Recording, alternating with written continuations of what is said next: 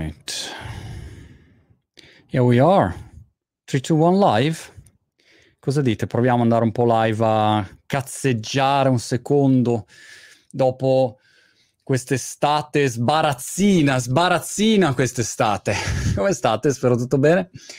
Non vado live credo da tre mesi, non so, una roba del genere, quindi non mi ricordo neanche più come, come si faccia andare live. Probabilmente non sono neanche live. Sono live solamente nei miei sogni, nel mio immaginario, nel mio NFT ormai collettivo. E ho detto, vado live al volo così, giusto per cazzeggiare un po', fare un saluto a, a Daniele Lang, eccolo qua, Valentina, Gabriele Fabio, Desocus, ciao, eccoci, Inton, Pipi Sofai, Camillo, Angelo Santoro, Pierpaolo Bottino. Eh, no, c'è qualcuno, c'è qualcuno, Francesco Galluzzo, mi sei mancato, Monti anche tu, Francesco. E mancarsi, mancarsi.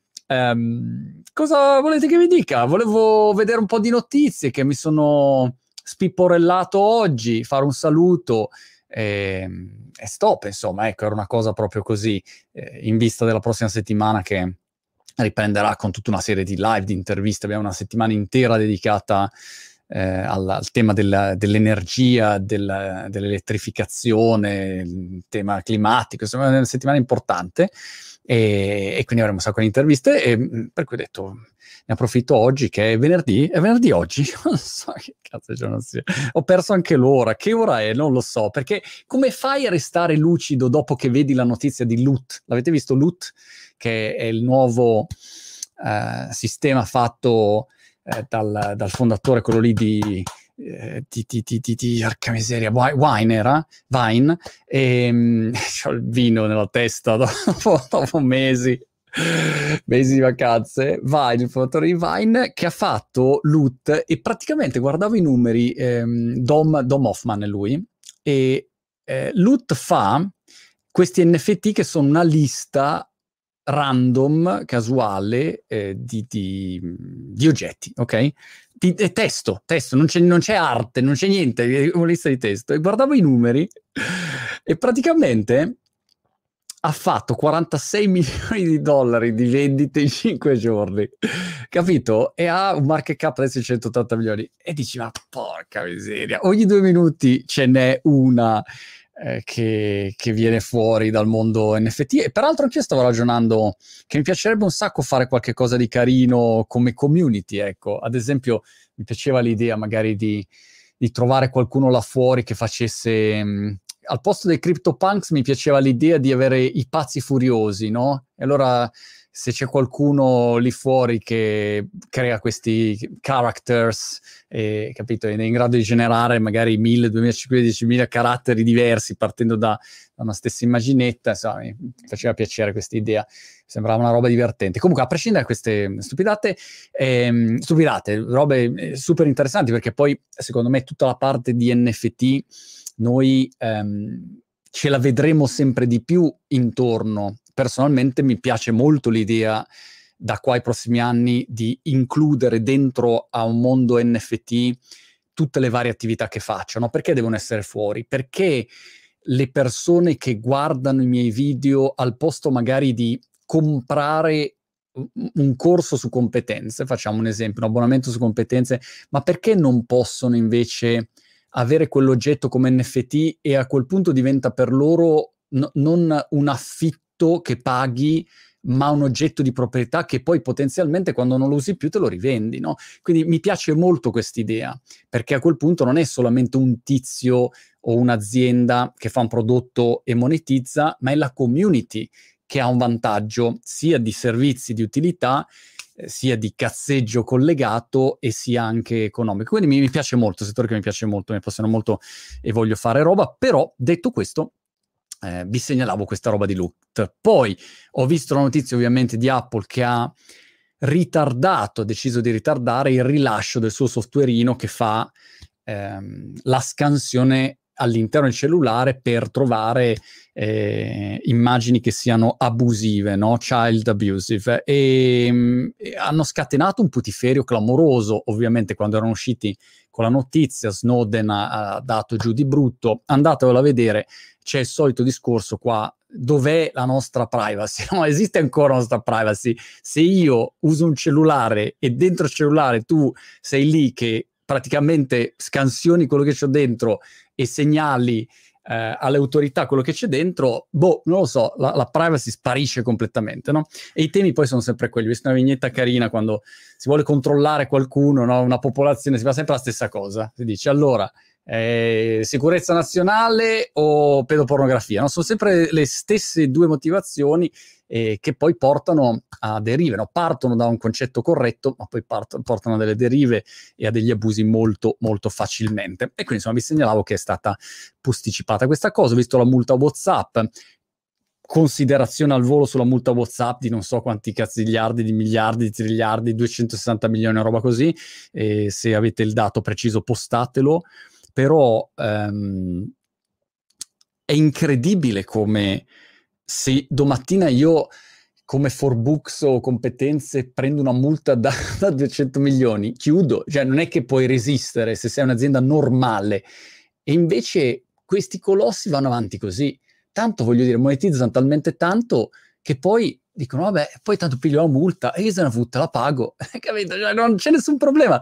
Su cifre così, 100 milioni, 200 milioni, un miliardo, 5 miliardi, ma sì, sì, vabbè, dai, dammi la multa. Tanto ho già preso il mercato. E questa è l'altra, è l'altra cosa, insomma, che ovviamente mi, mi, fa abbastanza innervosire. Mattia, grazie, dici 225 milioni, 225 milioni confermato anche da Christian Cecconi e da Sunny Ones su Twitch, molto bene.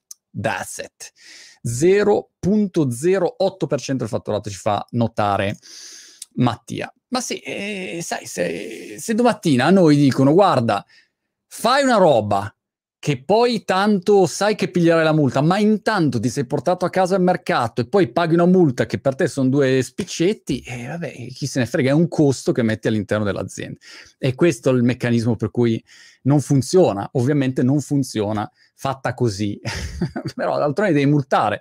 E portiamo a casa questi 225 milioni e arrivederci.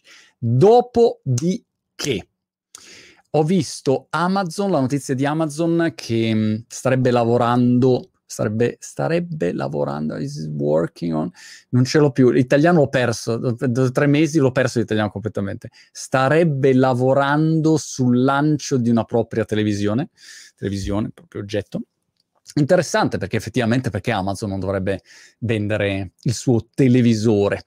E, ehm, poi c'hanno Alex ovviamente che vogliono eh, distribuire hanno una situazione clamorosa, sti signori, perché immaginatevi i prodotti che loro sono in grado di lanciare, soprattutto immaginatevi tutti i dati che hanno già, sanno già qual è il televisore che funziona meglio. Quindi è incredibile come possono entrare in qualunque mercato. Ma proseguiamo. Reddit sembra che si va a quotare in borsa, sapete Reddit se ne è parlato spesso per il discorso del trading, bla bla bla, le community di Reddit, sembra che ehm, si vada a quotare in borsa inizio 2022, valutazione circa 10 miliardi, peraltro, visto che parliamo di 10 miliardi, ho visto che Intuit comprerebbe MailChimp, avete presente il software per mandare le mail, anche lì per una decina di miliardi, well, good for you. Altra notizia che mi ha incuriosito è stato il ritorno degli ABBA, avete presente gli ABBA, insomma, gruppo musicale storico, eh, magari insomma, qualcuno se lo ricorderà, insomma, sai più, i meno attempati magari hanno, hanno difficoltà, però eh, gli ABBA sono stati un gruppo storico e la cosa che mi ha incuriosito è che il lancio eh, è importante su TikTok, quindi la partnership con TikTok per lanciare ovviamente il disco degli ABBA cosa che quando gli ABBA hanno cominciato a fare musica mai si sarebbero immaginati che potesse anche solo esistere. Quando gli ABBA hanno cominciato a fare musica non esisteva internet, non esisteva il cellulare, non esisteva, non esisteva niente. E quindi vederli adesso così, TikTok, fa un'impressione pazzesca. È vero o no? È, è qualcosa tipo Ritorno al futuro, una roba strana, è uno shock spazio-temporale che fatico a spiegare. E poi cos'altro ho visto? Un altro paio ve le do al volo. Ho visto Callin, che è questa nuova piattaforma alla Clubhouse, peraltro un saluto anche alle persone che sono su Clubhouse. Uh, Clubhouse, peraltro, vedo un sacco di commenti di gente che dice: Ma Clubhouse che fine ha fatto? Grande calo di Clubhouse, però ho visto che i numeri continuano a esserci. In Italia c'è stato un calo drammatico, invece qua all'estero vedo che, che hanno una continua eh, crescita. Però hanno anche una continua concorrenza, quindi abbiamo Twitter Spaces, abbiamo questo Callin che peraltro dietro a Sachs, che è uno degli investitori storici, insomma Silicon Valley-iosi, ed è molto incentrato sul fatto che puoi fare le tue room, ma le puoi registrare, più un, uno strumento anche per editare il tuo podcast, quindi sembra carino da quel punto di vista, ancora non l'ho testato, peraltro è uscito ieri, non so, una roba del genere.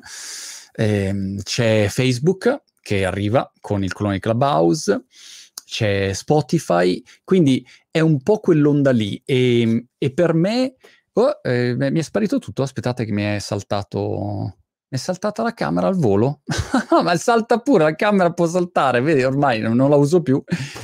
E la cosa secondo me interessante è che ha ragione eh, proprio eh, Sachs quando, quando fa notare che la produzione dell'audio come produzione complessiva sarà maggiore rispetto alla produzione video. Quindi quando uno dice che le piattaforme audio saranno il prossimo trend dei social, la gente non capisce che deve considerare l'insieme complessivo, non può fermarsi a dire ah no, ma Clubhouse va di meno, va di più, chi se ne frega Clubhouse. L'argomento è la produzione di audio, in che direzione andrà? È più facile produrre audio o produrre video? Cioè, ma di gran lunga produrre audio, anche soltanto l'imbarazzo di aprire la camera, pettinarsi, pensate per me che devo pettinarmi, è un disastro quando ti devi pettinare, e allora questo secondo me sarebbe molto interessante da considerare e c'è un continuo, continuo, continuo eh, crescere di piattaforme, di investimenti audio, per cui io resto molto, come si dice, bullish da, da questo punto di vista.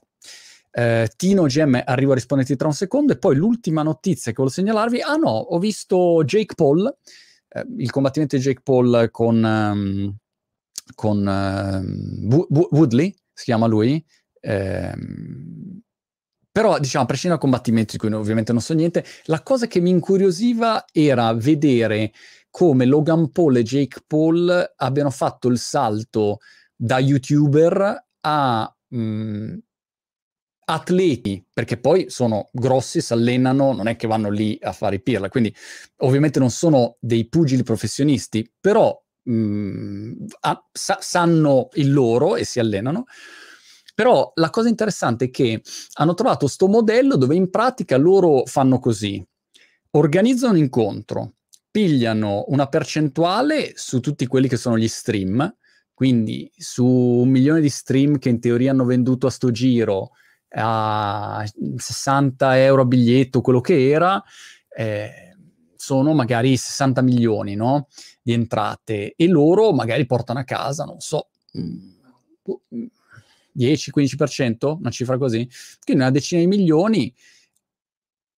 Con, con, questo meccanismo dove in più diventano sempre più noti e poi il, la prossima è ancora più grossa eh, hanno trovato un meccanismo diabolico, se ci pensate, no?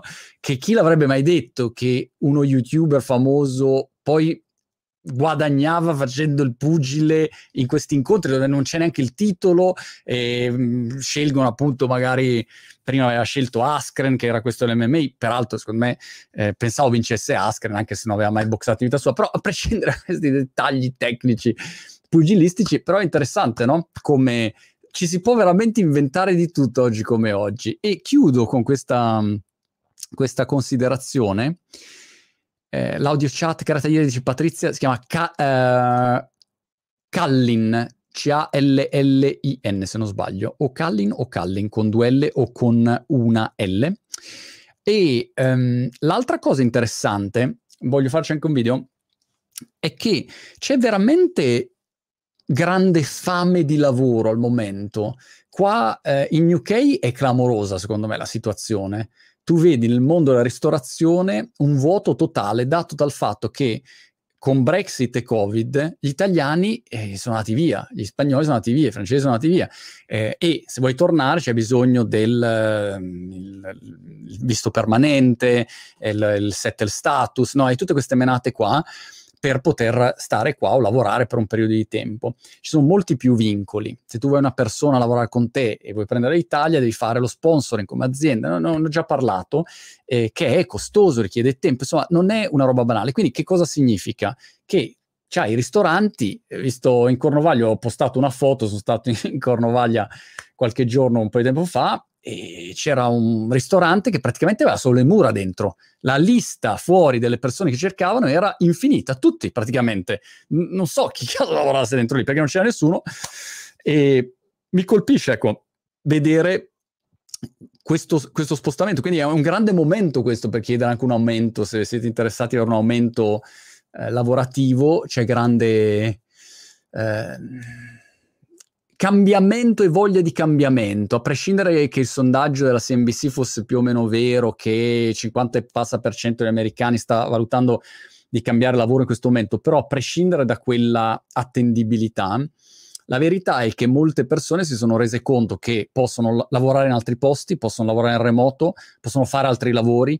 Se lavorano in remoto e magari lavorano per un'azienda, poi anche eh, di Rafa fanno un altro mestiere. Cioè, il mondo del lavoro ha avuto un grande, grande cambiamento e una grande spallata e per cui c'è grande richiesta in tanti settori. Tante aziende prima lavoravano solamente con persone che fossero geograficamente geolocalizzate in un certo posto e oggi invece non è più così ed è molto, molto interessante ecco come situazione se uno la sa, la sa cogliere chiaramente. E Camilla dice in Italia problemi di personale enorme. So that, that, that's it makes sense. Um, come fai d'altronde? L'altra cosa che, che succederà è che il costo chiaramente aumenta perché se io ho 10 ristoranti, facciamo a Brighton, ce ne sono molti più, però prendiamo i primi 10 e i primi 10 hanno bisogno di persone e quindi eh, se non ci sono persone sono disposte a pagare di più. Il costo complessivo lievita. Quel costo lì non è che se lo incollano, accollano, stracollano loro e stanno zitti. Te lo riversano a te consumatore. Quindi il costo complessivo e i costi complessivi, ci ho fatto un video un po' di tempo fa, ovviamente aumentano e aumenteranno. No? Questo vale per Inghilterra, vale per altri paesi inevitabilmente. So, eh, tocca, tocca, guadagnare di più, amici e amiche. Questa, questa è l'unica soluzione. Perché è oggettivamente una situazione eh, che è cambiata, ecco. Poi in questa situazione c'è chi vede la problematica e c'è chi vede l'opportunità, però questo è, è un aspetto. C'era, non mi ricordo chi, Tito, che, che, chiedeva, ma perché non aprite un negozio fisico di competenze? Ad oggi non ci abbiamo ancora pensato, ehm, però insomma tutto resta, resta aperto.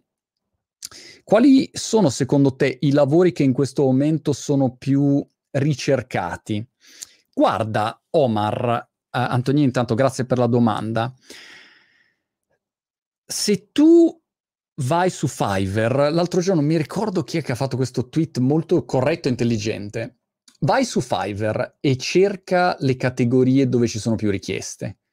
Hai dei problemi che sono già validati in sostanza, come si dice in gergo. Sai già che le aziende, le persone stanno cercando quel tipo di attività e stanno cercando, non so, il tizio che fa i contenuti per i social e, e via così. Hai proprio la lista della spesa. È incredibile come tu puoi andare lì e dire che co- non lo devo immaginare, vedo esattamente che cosa stanno cercando perché stanno pagando per avere servizi in queste categorie.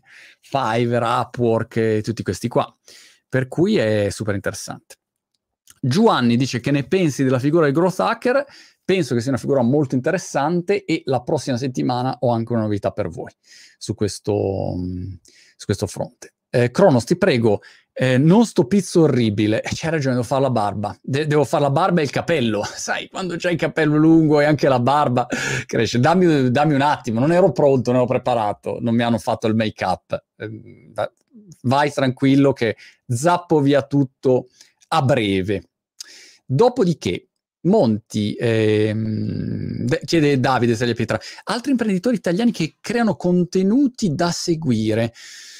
Urca miseria, sai che io, eh, vivendo ormai da nove anni qua in UK, sono abbastanza fuori da quelli che sono i contenuti italiani, per cui non ti, non ti saprei dire, non so chi ci sia che, che fa contenuti interessanti. Um, I don't know, perché non seguo non, il contenuto in italiano per me è un po' fuori dal mio radar, ecco.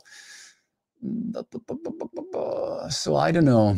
Mi viene in mente solo Dario Bressanini, ma non fa contenuti da, di imprenditoria, ecco. So, I don't know, sorry.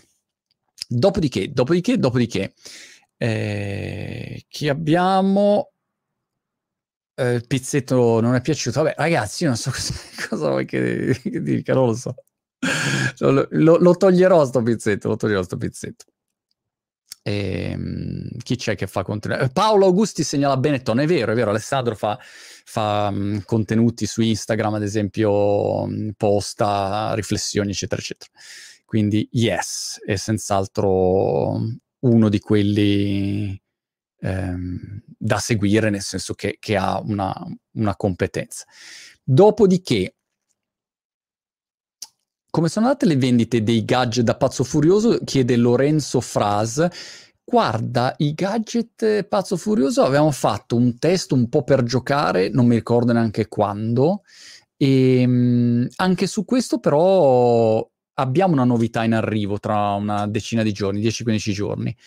Per cui, yes, sono uh, così, diciamo curioso di sperimentare, ecco, mettiamola così. Tutte queste robe, i gadget, um, possono essere cose divertenti se tu ti ritrovi eh, in, in, un, in, un, tizio che magari fa dei contenuti e dici vabbè ma allora c'ha il gadget con uh, che ne so la collana con la racchetta da ping pong non so vorrei fare quello avete presente quelle robe pacchianissime e allora eh, magari c'hai voglia di averlo, capito? Non lo so. E quindi è, è una, una, roba che trovo così di, di, esplorazione, ecco. Però nel mio caso non è che ho il merch su cui io posso basare qualche cosa, no? Non sono mica ehm, un cantante, un personaggio, uno youtuber eh, tradizionale, ecco. Quindi questo è un po' Eh, è un po' una roba così. Angelo dice: Che ne pensi della pubblicità subliminale come il logo del tuo cappellino? Guarda, mi piacerebbe dirti che eh, questa azienda mi paga per il cappellino, però non è così, è semplicemente il cappellino che ho, perché è quello che uso. Sto così, così almeno non vedi il logo. Però sono un po' scomodo, mi dispiace. Infatti, volevo logo, però no, no, vedi che, che, non viene via. Che miseria. Devo mettere un cerottone, metterò un cerottone, troverò tipo una fascia da mettere così almeno c'è questo. Però poi ah, dici, ah, ah, però c'è anche questo, allora aspetta, metto la fascia anche qua. Devi stare completamente neutro, quindi non è facile perché ci sono loghi dappertutto. Ecco, questo mi sono reso conto. Eh, that's, that's, a, that's a thing. Giulio 21, esiste un corso di negoziazione in competenze? Non ancora, non ancora, però so che mm, è in programma, è in programma la produzione di questa roba qua. Farà ancora dei video che parlano del fenomeno NFT? Chiede Omar. Ah, assolutamente sì. Sul mondo NFT mi vedrai fare miliardi di cose. So, yes.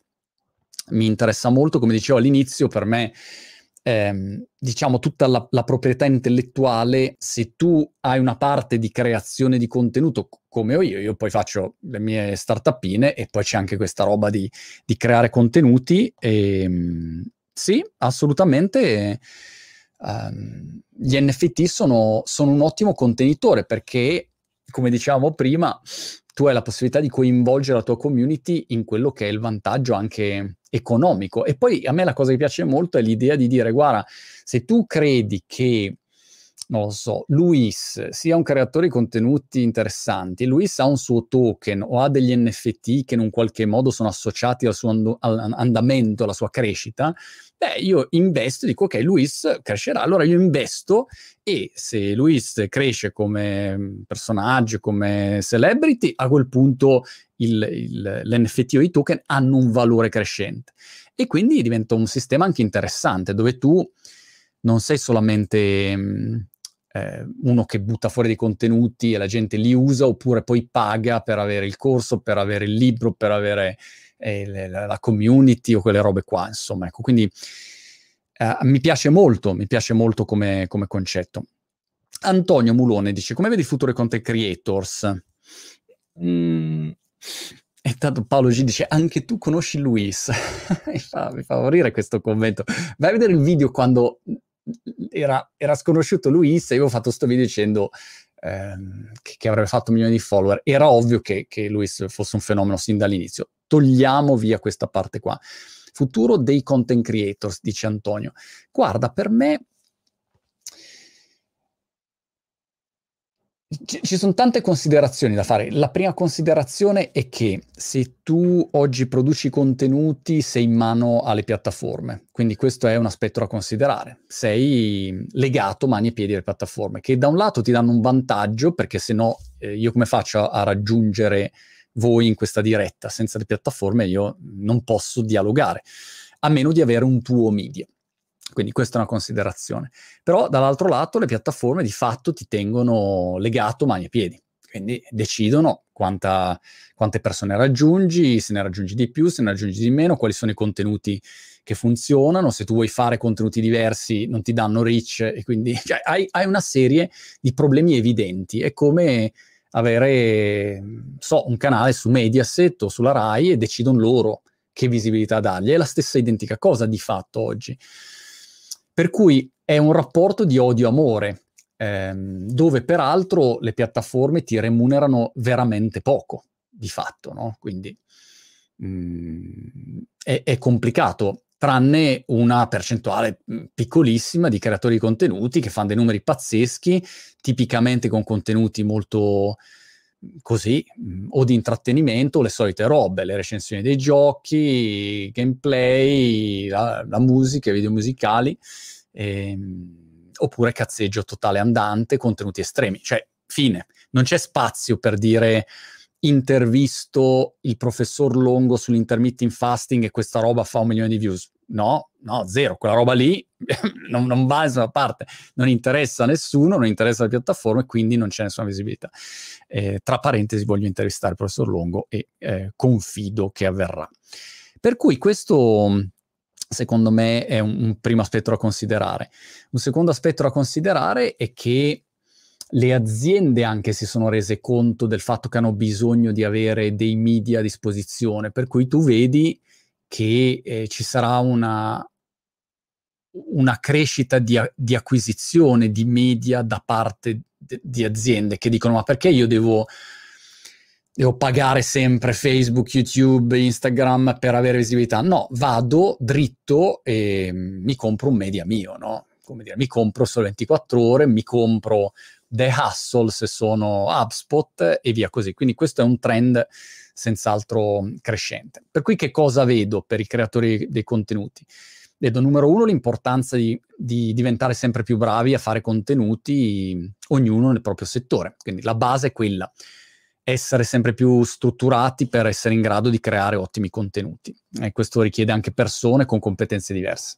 Quindi questa è una prima cosa. La seconda cosa, eh, vedo una nascita di piattaforme alternative a quelle esistenti che aiutino i creatori di contenuti a um, essere più liberi, più indipendenti, a decidere loro quale sia il modello. Uno può dire, eh, però esistono già alcune soluzioni di questo tipo. E, ehm, I Patreon o OnlyFans che tra l'altro ha detto no, niente più porno e poi hanno detto però aspetta un business grosso, quello aspetta lo teniamo.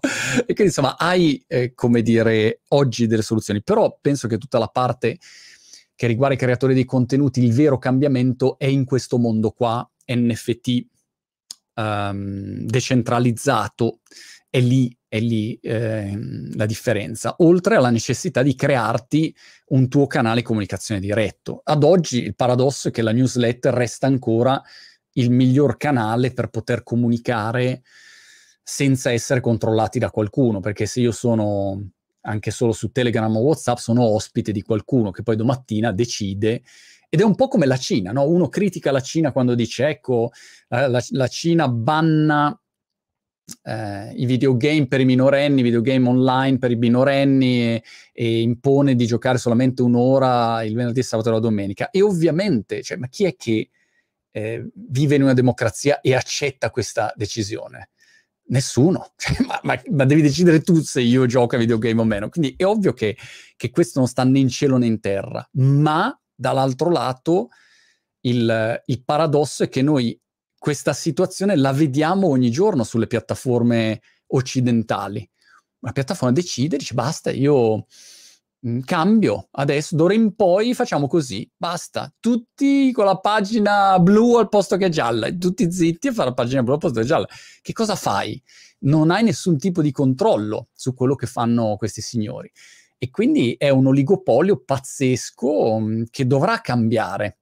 Eh, però ad oggi tu come creatore contenuti sei, sei appunto con le mani legati e, e stop. Sei, segui, no? Eh, in attesa che, che, ci siano piattaforme migliori. Um, so, yeah. Questo è un, po', è un po' quello che vedo. Al solito vedo il lato di opportunità in questa vicenda rispetto a non avere delle piattaforme hai più opportunità.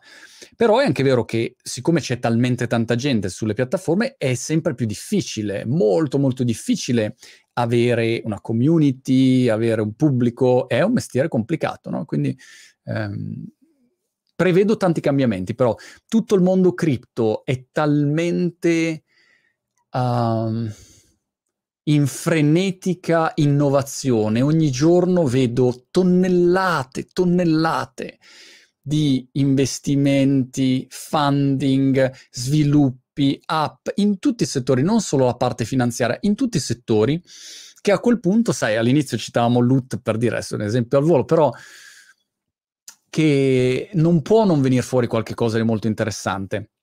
Poi c'è la chiave di volta, appena esce la piattaforma giusta, nel momento giusto, con la proposta giusta e si spostano le due persone giuste, boom, a quel punto si va. L'altra cosa curiosa è che quando noi vediamo tutti questi grandi oligopoli eh, comportarsi come si comportano, è perché non c'è un'alternativa. Quindi nel momento in cui Google e Apple, facciamo l'esempio degli App Store, hanno la, la, la loro tassa del 30%. E che alternativa hai? Cioè, se tu sei for books, do- dove vai? Non è che puoi dire non vado sull'App Store, sei obbligato ad andarci.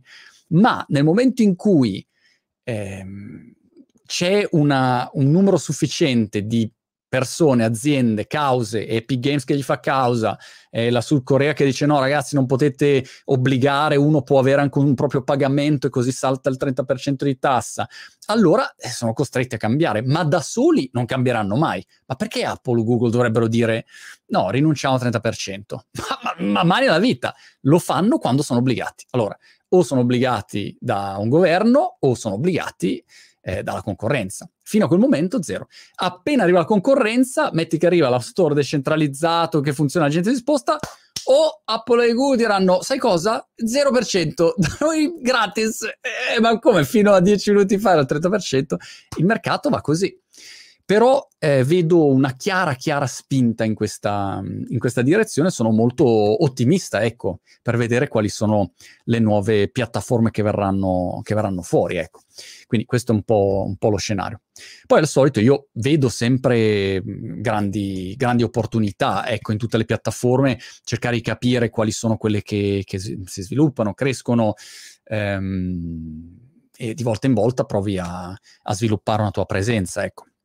Detto questo, Carmine Filippo, ancora 5 minuti, poi scappo, e, e però insomma mi faceva piacere fare un, una salutata volante. Mm, Carmine Di Filippo dice: Una persona che non è ancora intervistata vorresti intervistare più di chiunque altro non vale Obama o il Papa. Porca palletta, sai che non lo so?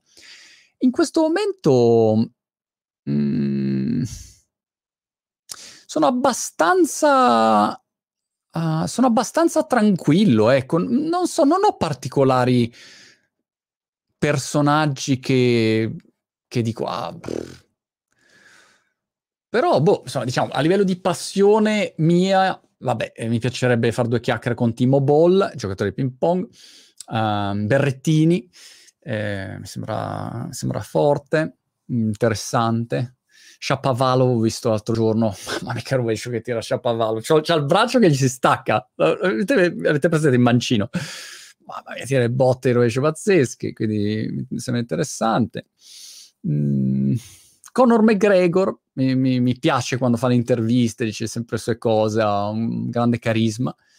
Uh, così, questo sugli sportivi.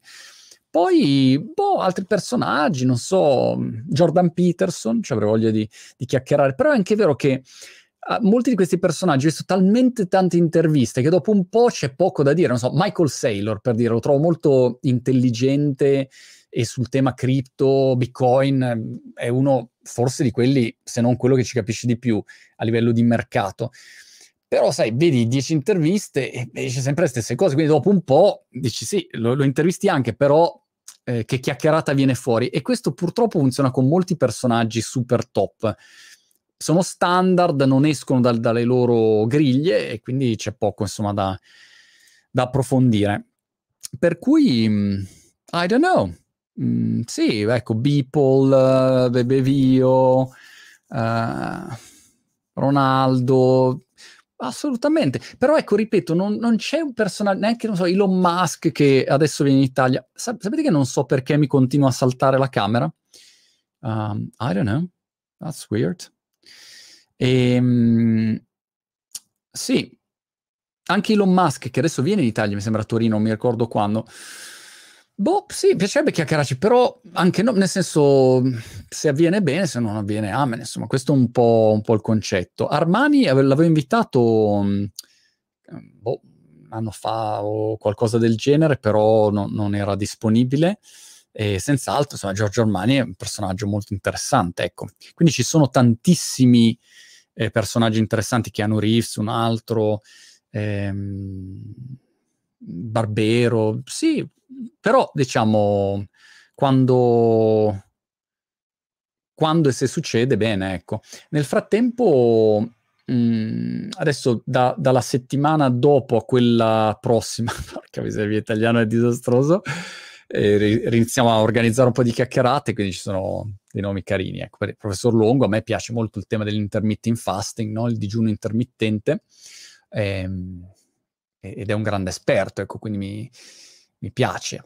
Eh, e via, insomma, eh, per cui organizziamo un po' di chiacchierate. Bene, se avete delle segnalazioni, segnalatemi.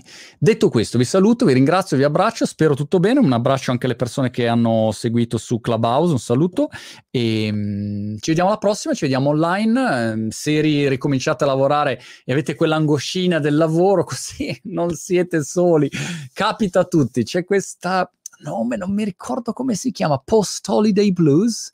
In UK si dice una roba tipo, ah, you have the post holiday blues. Ecco, quindi non siete soli. Quando si ricomincia dopo un periodo di stacco, se avete staccato chi ha staccato, è normale. E quindi dopo un po' l'unica è battle through, uno va e riprende, poi e ripartiamo. Un abbraccio. Ciao ciao.